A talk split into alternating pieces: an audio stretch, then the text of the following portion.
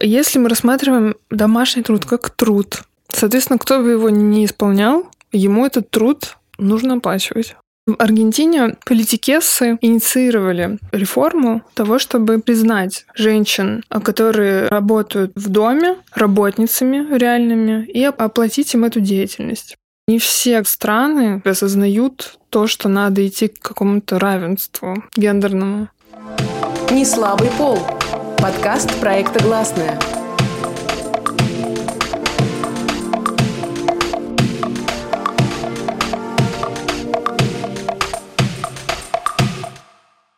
Всем привет! Это подкаст «Не слабый пол» проекта «Гласная» и я его ведущая Настя Седухина. Понятие работа, рабочий день и зарплата у нас тесно связано с трудовой деятельностью в какой-то компании, учреждении или, например, с фрилансом, собственным бизнесом. Домохозяйки обычно воспринимаются как безработные. Но времена меняются, и среди активистов все чаще раздаются заявления о том, что домашний труд тоже должен оплачиваться. Почему работа по дому должна стать оплачиваемой и как это можно организовать? Поговорим на эту тему с исследовательницей и соосновательницей образовательного проекта о феминизме «Фемтокс» Ланой Узарашвили. Лана, как вообще возникла идея, что за домашний труд нужно платить?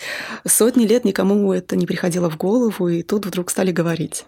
Ну, я бы, наверное, уточнила, что об этом стали говорить э, не вчера, не позавчера, а скорее среди американских феминисток в 70-е годы.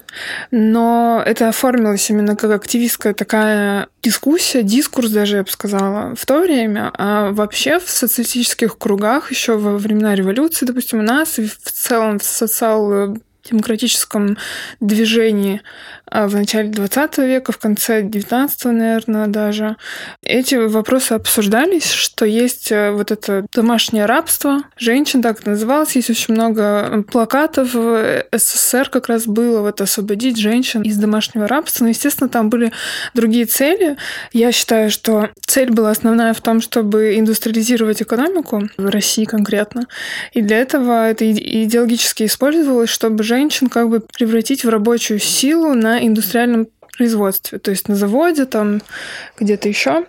И поэтому нужно было освободить от бремени репродуктивного труда, от домашнего труда. Он еще называется социальный труд по социальному воспроизводству. Ну, то есть это не биологическое репродукция, да, не рождение детей, а именно вот обслуживание потребностей по питанию, чистоте и так далее. Где-то там 150 лет назад об этом стали говорить. Активистка именно такая более проработанная феминистская теория вокруг этого стала возникать в 70-е. Это было связано с тем, что, насколько я это вижу, что анализ капитализма, он пришел в ту точку, когда стало очевидно, что огромный пласт труда исполняется, что он требует определенной квалификации, что он требует э, там времени рабочего и прочее, и при этом он неоплачиваемый.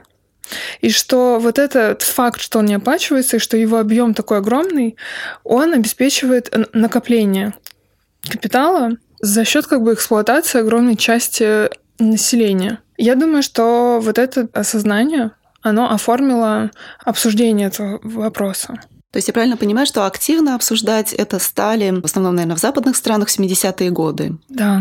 То есть это работа Анджелы Дэвис, Сильви Федеричи, Лис Фогель. Это такие крупные активистско-теоретические фигуры именно левого фланга, которые, я бы даже говорила, они об этом орать стали что как бы вот невозможно решить женский вопрос, просто э, приведя женщин там в компании, в политику, в, там, не знаю, в парламент, в государственные органы. Нет. Базовая тема — это то, что их нужно освободить от этого бремени. И что вот это вот нас очень сильно стягивает вниз. А сказали, стали орать, то есть они устраивали демонстрации, они активно выступали в СМИ, вот как да. они про это заявляли? Да, это было активистское движение в Штатах. По-моему, в Бруклине э, у них был офис, называлось Wages for Housework. Они расклеивали листовки, они выходили, естественно, там на протесты и всячески э, требовали оплаты домашней работы. Ну, вы тоже упомянули, что эта идея не так нова, и что вот и в Советском Союзе об этом говорили. Например, в 20-е годы прошлого века были популярные идеи, тоже вы сказали, о том, чтобы освободить э, женщин от репродуктивного труда и от кухонного рабства, и вообще делегировать вот этот, вот этот домашний труд. Э, дома даже строили без кухонь, чтобы женщины не готовили, а чтобы все питались в столовых. Как вы думаете, может быть, действительно такой подход мог бы быть удачным? Я думаю, что да. Мне кажется, что отдельная тема для, для отдельного обсуждения вообще о качестве, да, вот, эти, вот этой инфраструктуры а, ясель, молочных кухонь и прочего, чтобы женщин освободить а, от вот этой работы. СССР, я думаю, что было не совсем качественно все это реализовано, потому что дети там заболевали, все, все мы знаем, все мы ели в яслях, что там все время какая-то невкусная еда или какая-то не совсем разнообразная. Но тем не менее, естественно, что э, все эти эксперименты в 20-е, они были, мне кажется, такими ав- авангардными, очень интересными в том плане, что для многих мам, я думаю, и по сей день актуально, что вот на продленке их дети, они пообедают, и это их реально освобождает от огромного напряжения в том, что им нужно прийти домой, думать, чем же мне накормить ребенка. И вот, например, у Дэвис в тексте домашней работе, она говорит э, как раз о том, что в Штатах вот на тот э, момент не было налаженной инфраструктуры ясель, садов детских, и в сравнении с СССР вот для нас это какая-то натурализованная как бы история, что есть детсад, куда ну, ты можешь отдать ребенка, и он будет там до 6 вечера там находиться, а ты в э, это время работаешь. А там этого не было, и все, что для нас рассматривается как что-то естественное, в Штатах этого не было. И как бы реально все эти эксперименты в 20-е, которые потом остались в этих как бы реализациях, актуализациях типа детсады, ясли, э, столовые и так далее, это круто. Другой вопрос, что э, режим изменился, все эти эксперименты свернулись, и женщины опять как бы стали такими, э, исполнять роль матери, это идеологизировалось тоже с производительницы нации и прочего.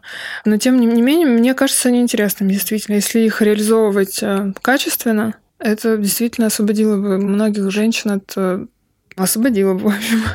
Учитывая еще и то, что эти обязанности, они же оплачиваются. Например, э, если это квалифицированный наемный работник э, или работница, исполняющая эту роль. Соответственно, это, это уже воспринимается как работа, а не как э, какая-то сущность женщины, которая вот от рождения, значит, к этому вот расположена, что она обязана это исполнять. А когда это исполняет работник наемный, это работа. А как вы относитесь к аргументу о том, что вообще женщины по своей природе склонны быть хранительницами очага, и что им вот нравится следить э, за домом? Я вроде как цис-женщина, и мне не нравится. Например, я вчера два раза сожгла еду на плите, потому что просто я не умею это делать, я не хочу это делать. И мне кажется, что это глупость. Таки плюс еще у Фидеричи, она была одной из главных таких активисток за оплату этой работы репродуктивной. Она говорит о том, что оплата как раз-таки необходима для того, чтобы денатурализировать этот труд. Потому что в истории, да, вот на как бы культуре нашей так сложилось, что сущность женщины выводится из вот этого представления о том, что она склонна к этой деятельности, к домашнему труду, к тому, чтобы вот э, из соображений заботы и какой-то эмоциональной привязки к своим детям, мужу и так далее. Она из удовольствия это все делает, что это ее сущность. Она говорит, что нет, и как раз-таки оплата за этот труд, она сможет вот преодолеть это убеждение, потому что она превратит, собственно, это из вот этой э, сущностностной черты в работу. Когда есть оплата, есть работа. И более того, женщины же долгое время до возникновения частной собственности, во времена аграрной экономики, так скажем, или не во времена, скорее в аграрных экономиках, потому что они и сейчас есть. И у нас в стране как бы есть аграрные экономики локальной Аграрные регионы. Да. Женщины полностью обеспечивают дом. И то есть э, они носят воду, они обеспечивают энергию в доме, они обеспечивают воду в доме, они обеспечивают еду в доме.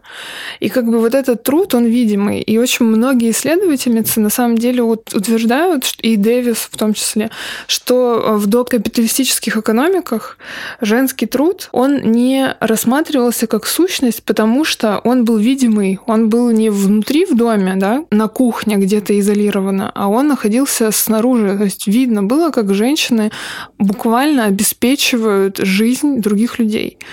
И он тогда, как они говорят, оценивался намного выше. И статус женщин был выше в этих аграрных экономиках. Я не предлагаю обратно как бы в то время возвращаться, потому что это огромная нагрузка на организм женский был, потому что они и рожали, и исполняли этот труд, и это было ужасно сложно. И сейчас есть эти регионы, где это актуально. Я не предлагаю это, наоборот, я бы настаивала на том, чтобы инновации разные рассматривать именно идеологически, в том плане, что разрабатывать технологии не с целью накопления прибыли а для того, чтобы освободить многих групп э, людей, в том числе и женщин, от вот этого бремени. То есть разрабатывать технику, которая бы смогла заменить их вот в этой ноше.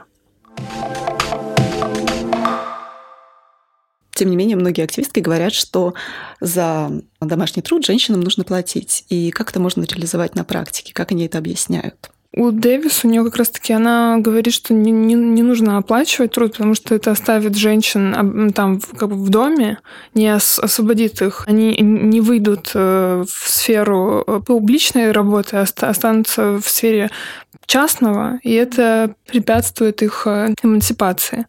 Но в целом, вот про оплату для меня это и по сей день открытая тема, потому что я, где бы я ни смотрела, нету вот готовой программы того, как мы будем распределять ресурсы, чтобы оплатить женщинам труд. Но я, допустим, если так на вскидку, я думала об этом, и мне показалось, что интересно, допустим, так, что женщинам будут платить выше зарплаты работодателю с учетом того, что она исполняет дополнительный труд, это что называется второй сменой. Ну, то есть она отработала на работе, а потом еще работает дома.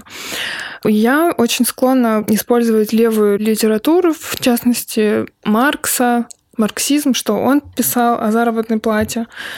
Он говорил о том, что заработная плата не восполняет жизненной силы. Нет такого, что мы вот, значит, нам заплатили больше, и мы такие, ох, ну хорошо, значит, все, все, все хорошо, я отдохнула. Нет, как бы заработная плата, она не репродуцирует э, жи- жизнь, она просто покрывает потребности, да, там в еде, в, в одежде, еще в чем-то. Это не, не панацея, оплатить выше, чтобы была справедливая оплата, да?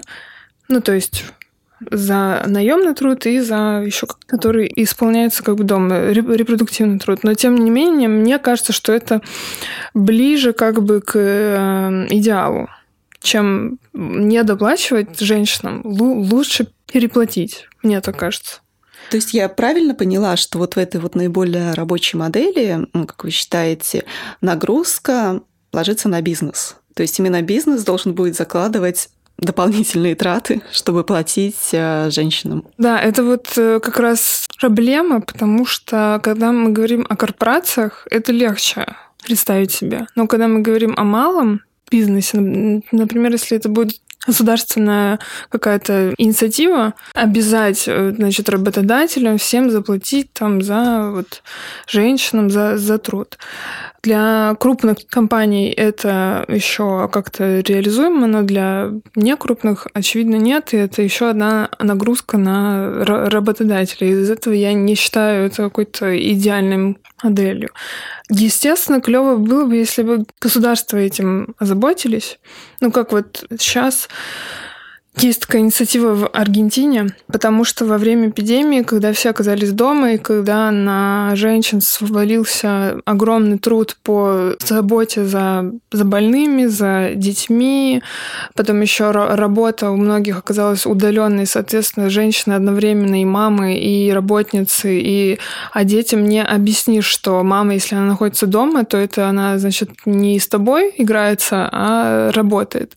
Ну, в общем, все это обнажило вот эту проблему неравного распределения объемов э, выполнения репродуктивной деятельности среди женщин и мужчин. И в Аргентине политикессы инициировали новую такую реформу того, чтобы признать женщин которые работают значит, в доме работницами реальными и оплатить им эту деятельность. Но, опять же, в Аргентине это эксперимент, и сейчас в Аргентине очень прогрессивное правительство, они как раз а, декриминализовали аборты, вот, э, по-моему, это было весной. В общем, они очень много как бы делают вот таких смелых инициатив, и это на самом деле клево и не очень, потому что от того, что как бы мы декларируем что-то, вот мы, значит, за вот такую инициативу, не, э, не значит, что мы умеем это реализовывать, и мы можем, исходя из своей экономики, это сделать. Потому что ар- аргентинская экономика не самая, как бы, ну, благополучная, грубо говоря, потому что там все время э, изменяется курс, в общем, там, ну, много всего. Но, тем не менее, что эти лозунги, они есть, мне кажется, что это хорошо, потому что урок усвоен, как бы, грубо говоря. Ну, урок усвоен, получается, отдельными странами, где сильны вот, наверное, левые, да, какие-то угу. идеи. Ну, конечно, потому что у нас вообще об этом, как бы даже, мне кажется, не говорят. Наоборот, у нас все ухудшилось. У нас в связи с эпидемией инициированы всякие разговоры про аборты, про то, чтобы их как-то, в общем, сократить, их доступ, в общем, к репродуктивной какой-то свободе у женщин. И в Штатах, собственно, два дня назад в Техасе запретили аборты вообще то есть э, в том числе, там, если это инцест или если это изнасилование, если это несовершеннолетнее. Короче говоря, не все страны, в принципе, осознают то, что надо идти к какому-то равенству, мягко говоря, гендерному. Но вот про Аргентину вы сказали, что да, много таких вот э, идей прогрессивных для этой страны, но не всегда есть понимание, как их воплощать, какой механизм нужно применять. Вот именно что касается выплат, э, как решили распределять их?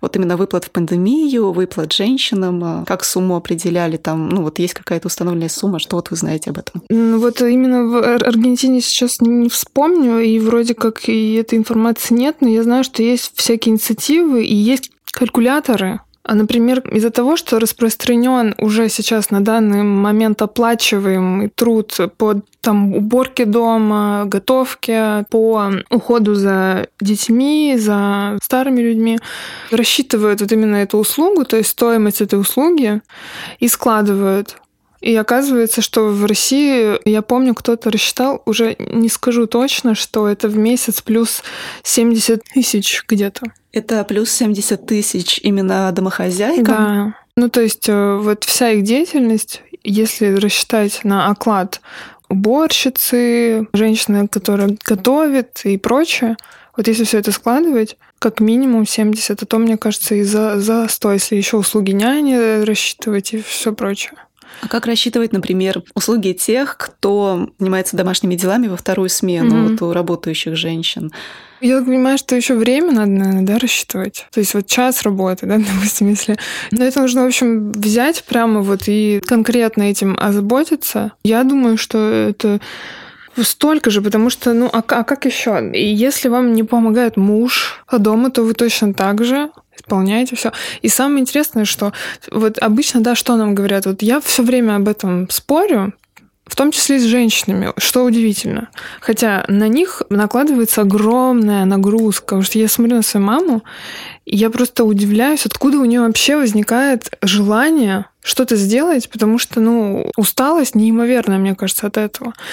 И плюс это же еще не просто труд, который исполняется руками, это еще нужно все заменеджерить, это нужно все удерживать в голове, чего у тебя не хватает. Вот у моей мамы все время, она знает, что у нее нет дрожжи, там, я не знаю, порошка, еще чего-то. Я никогда бы в жизни об этом не запомнила.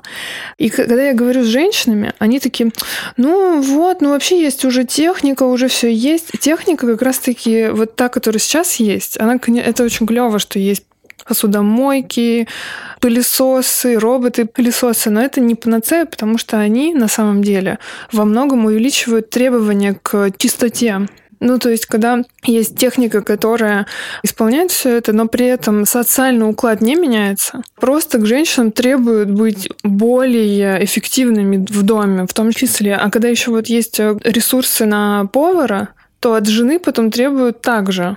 Типа, а почему же ты не, не можешь так? А почему ты как в ресторане? Не можешь не, готовить не высокую кухню. Да. А почему ты не убираешься как робот ну, я убеждена, и на самом деле об этом есть литература, и есть данные, что с распадом СССР, приходом к рыночной экономике, все усугубилось потому что возобновились вот эти вот эм, строгие бинарные роли, что это как бы было актуально в СССР, но в 90-е усилилось это все, потому что опять началась вот эта, а, вот эта история с женственностью, какой-то вот э, такой вот э, великая мать, очень много всяких... Хранительница домашнего очага, а, вот это вот все, да? Да, да, да. Женские, мужские там роли, обязанности. Mm-hmm. Вот. Ну, э, я понимаю, откуда это все идет, потому что в СССР у женщин реально отняли некоторое спокойствие, потому что много войн, много нагрузки на мужчин, они уходили, их было мало. Женщина должна была работать на заводе. В 90-е, когда это все, значит, ушло, новое общество, надо было какие-то новые ценности, и произошел во многом откат из-за того, что женщины захотели, чтобы наконец-то их жалели, оставили дома, чтобы они не работали на производстве. Как бы это очень сложный вопрос. Мне кажется, что это, на это еще влияет неолиберализация экономики, когда для мужа клево быть э, богатым таким бизнесменом, крутым, с тачкой, а женщина это его как бы аксессуар. А, аксессуар. А, да, это связано с рыночной экономикой, но еще и плюс такая травма от, э, от той истории, от первой половины 20 века, да. когда в России были революции, войны и большие А потом потери. еще был Афганистан, это тоже не стоит недооценивать, а потом еще с распадом СССР в республиках очень много Чеченская, было войн. чеченских войны? В Грузии, в Чечне, в, в Армении, Азербайджан, то есть очень много было всего. А все-таки, если мужчина помогает э, жене по домашнему хозяйству, как в этом случае поступать? А доплачивать ей и ему? Да, потому что если мы рассматриваем домашний труд как труд, соответственно, кто бы его не исполнял, ему этот труд нужно оплачивать. То есть все очень просто, на самом деле. Никто не говорит, что это какое-то перекос в другую сторону, как любят, да, вот. А что если матриархат будет? Ну и все такое. Нет, то есть если это работа, то это работа, которая оплачивается. Все. Мне кажется, что это сразу отрезвит всех. И мне кажется, когда эта инициатива будет звучать даже в медиа, люди, у них что-то, я думаю, щелкнет в голове.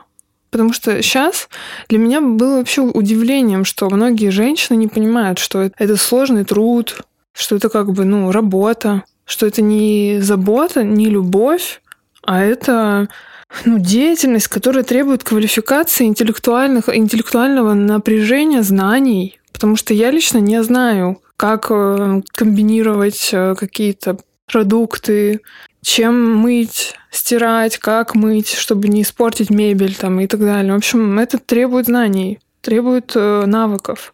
И это нужно оплачивать ровно так же, как мы оплачиваем любую другую работу. Это работа. Вот как надо это наконец-то уже осознать. Мне кажется, что капиталисты как раз прекрасно это знают, и из-за этого они это и не оплачивают. А вот как вы думаете, если бы говорили о том, что работа по дому должна оплачиваться, если были действительно какие-то доплаты или, допустим, оплаты труда домохозяек, можно было бы ожидать притока мужчин, то есть мужчин, которые хотят стать домохозяинами и заниматься делами по дому? Я думаю, что в комплексе с инициативами по утверждению равенства, то есть вместе с просветительской деятельностью, с идеологической такой работой с людьми, что как бы женщины, мужчины, между ними нет иерархии, что там женские обязанности, они ровно так же необходимы там для общества, как и все остальные мужские. Я думаю, что да. Но просто в отрыве от этого, скорее всего, прям все не ринутся туда. Вы говорите про страны, где это обсуждается больше, где это обсуждается меньше, про то, что это выгодно капитализму. А вообще вот э, в каких странах с какой-то моделью экономики, или, может быть, вы можете выделить там комплекс стран, где именно вот э, больше говорят на эту тему, где можно сказать, что как-то общество движется к тому, чтобы оплачивать домашний труд женщинам? Мне кажется, что, конечно же, легче это будет реализовать в странах, в которых есть прогрессивная экономическая политика, ну, то есть налоги прогрессивные, налоги на роскошь и, естественно, некоррумпированное правительство, где есть реальное распределение ресурсов на всякие вот эти вот общественные инициативы. Я думаю, что им будет легче с этим справиться, хотя на самом деле, ну, как бы я не верю, что в рамках современных государств, даже каких-то там западных демократий, эта инициатива реально выгодна. Ну, то есть вот я знаю прекрасно, что любое государство — это олигархическая структура. Государство государство демократическое не важно. А всегда это такая структура, которая учитывает свои интересы прежде всего, а не общественные интересы. Особенно уязвимых групп. Ну, их это очень мало интересует. Поэтому мне кажется, что в рамках государств современных реализовать эти инициативы прямо так, как э, мы видим идеально, да, мне кажется, не получится. Но это опять же, потому что я теоретик, не политикеса, я не сижу, не, не придумываю инициативы, но я думаю, что вот так вот прям как надо, это не реализуется никогда. Сейчас это очень альтернативный сценарий. Это вот такое воображение о будущем, о справедливом, таком клевом. Ну, то есть, как когда-то мечтали построить коммунизм, а так вот а сейчас кто-то мечтает об оплате домашнего труда. На самом деле, это и есть одна из коммунистических инициатив. Это коммунистическая идея вообще-то. По-хорошему, так можно сказать, анархо-коммунистическая, если так можно это определить. Вы говорили, что можно это как-то в какой-то мере представить, да, там в прогрессивных странах, где справедливо распределяются ресурсы. Но вот если взять, например, там самые разные страны, типа США, Япония, Швеция, там, Австралия. Как думаете, вот э, примерно кто, в каком направлении двигаться, кто ближе? Ну, я думаю, что, наверное, Швеция, да, вот Финляндия, Швеция, то есть вот эти страны, где... Северная Европа, социалистическая. Mm-hmm, да, что-то такое, как у, у них это называется розовый со- социализм, да, что-то такое. В общем, мне кажется, что вот там, где есть какие-то бесплатные услуги, которые включены в страховке, типа психотерапия, например. Эти страны, которые чу- чувствуют вот эту проблематику, может быть, если они зададутся целью, они как-то реализуют это. Но мне кажется, что это явно не Аргентина, хотя они инициируют это. Да, я еще читала вот а, вашу статью как раз про домашний труд и видела, что в Китае, который, казалось бы, совсем не открытый и там ну, как-то достаточно авторитарный, есть тоже системы, которые как-то поддерживают да, женщин, которые ну, зависят от мужа, да, которые как-то ущемлены там при разводе. Вот можете рассказать об этом подробнее? Мне тоже об этом трудно говорить, потому что я знаю, что, допустим, феминистских активисток там преследуют прямо жестко. При этом эта инициатива э, есть, то есть, э, ну, опять же, это же не какая-то нормализованная вещь. То есть это вот такой кейс, один из самых ярких, такой яркий кейс развода, при котором суд обязал мужа оплатить своей жене сумму какую-то крупную за исполненный труд. В общем, она, видимо, сидела дома, он работал, и вот обязали его э, выплатить женщинам. А может быть, это вообще такая была идеологическая, такая, такой вброс что типа вот мы защищаем вот женщин от э, эксплуатации. Ну, знаете, я вот, ну, как-то это все, конечно, интересно, что это есть, эти случаи есть, но я не верю в них, потому что это не устойчивая инфраструктура, которая работает, чтобы поддерживать всех женщин. Нет, это один кейс. Я рада за эту женщину, но не все женщины, и зная еще, причем условия работы в этой стране, что там очень много эксплуатации бесплатного труда. Там есть лагеря уйгуров, где работают люди. Короче говоря, я, ну, не знаю, мне странно это все оттуда слышать и как-то ориентироваться на это, в общем. Но я верю, что если хотя бы про это говорить, что на локальном уровне, на уровне микровзаимодействий у людей изменятся вообще какие-то паттерны. Например, когда я об этом у себя дома стала говорить, потому что я живу с родителями, когда я стала вот говорить, что типа, ну а что такое, почему так, почему вот э, мама так много всего делает, а папа нет. И у нас изменилась в доме обстановка. Ровно так же и у многих других, я думаю. То есть папа стал больше помогать маме? Да. То есть, я так понимаю, пока что ни в России, да, ни в мире нельзя ожидать скорой оплаты за домашний труд, и что пока что, увы, э, женщинам придется выполнять бесплатно многие обязанности по дому, но главный шаг э, на пути к исправлению этого положения это больше говорить об этом э, в медиа, в научных публикациях, на каких-то там встречах, да, в тех же подкастах. Да, да, да, я думаю, что да, потому что сверху ждать этого не стоит, а вот на уровне микро взаимодействий, как-то это все выровнять, мне кажется, можно. Ну, а говорят об этом уже лет 150, и ничего так вот э, радикально не изменилось, насколько нам известно. Поэтому как бы вот такой вы, вывод, что надо брать, а не ждать, что нам дадут. Не слабый пол. Подкаст проекта «Гласная». Если говорить о домогательстве со стороны мужчин, не только они виноваты. Мой муж меня бьет, а почему ты не задумывалась об этом? А что ты сделал для того, чтобы он тебя не бил? Там существует глагол теперь «харасить». Как? Харасить. Но только не надо из этого делать миф, что у нас острейшая проблема с насилием в семье. Цифры должны были быть другие.